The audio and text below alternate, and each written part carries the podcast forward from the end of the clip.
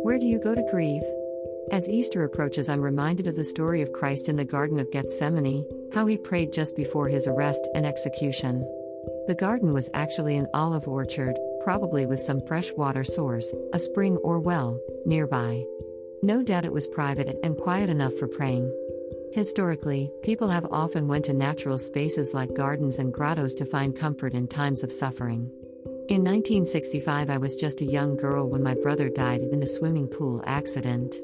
The place I went to grieve was a large spreading oak tree in a field near my house. I remember climbing on a branch and crying. After a while I calmed down and sang to myself a Beatles song I liked, She Loves You, Yeah, Yeah, Yeah. fifty-five years later, this past fall, I lost another brother, this time to cancer. It was not as sudden or perhaps as tragic since Matt had the opportunity to live a full life. Still, I had to get away by myself to grieve, somewhere outside in the open air, for death felt like a dark, stuffy crypt. In southern Idaho there aren't any garden oases like Gethsemane, and oak trees don't grow very well in the desert. There is, however, vast sagebrush plains and steep rocky canyons carved by the ever-flowing Snake River. I struck out on a walk one late fall day shortly after Matt's death. Wiping tears away with my shirt sleeve, I was startled when a jackrabbit jumped out from behind some bitterbrush.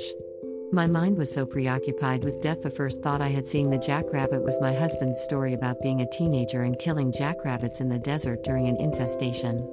As I watched the rabbit race over a hill, I noticed the sagebrush was almost done flowering. I ambled over to a large sage and swept my hand over its crown.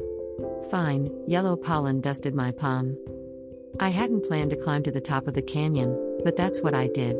I knew this trail well and had traveled it many times over the years.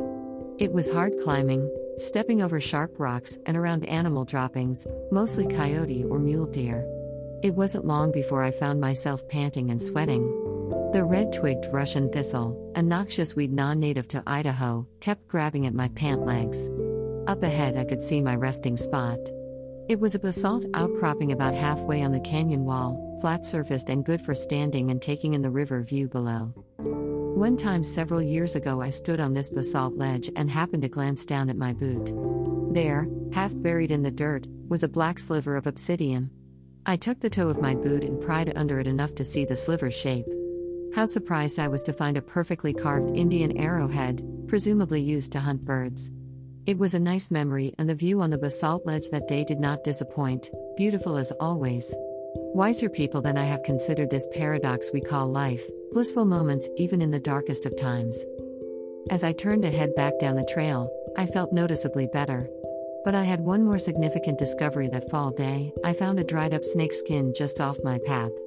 Snakes can shed their skin more than once during a season. I picked up the snake casing and held it in my hand, thinking about the last time I saw Matt. He was lying still on a hospital bed, and I knew he'd finally slipped his mortal coil. Like the women standing before Christ's empty tomb, I realized he was gone.